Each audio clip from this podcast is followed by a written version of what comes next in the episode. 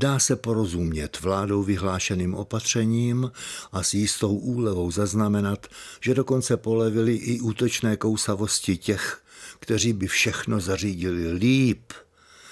Vytloukat z virové pandemie kapitál není radno, ani finanční, ani politický.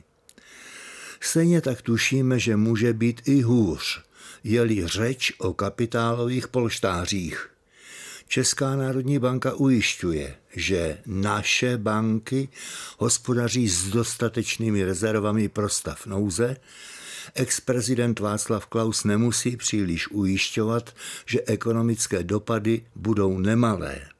Evropa se určitě recesi nevyhne. Až se překotí ekonomické statistiky do červených makročísel, bude třeba znovu zabrat a odpustit si okopávání kotníků. Pokud jde o propady a existenční problémy, budou hodně z čerstva na tapetě mezi prvními hostinské živnosti.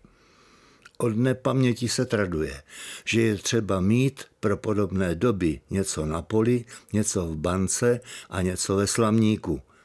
Obava, že poloprázdné či splasklé kapitálové polštáře v závorce nejen hostinských živností jsou s bankovními rezervami neporovnatelné, je na místě.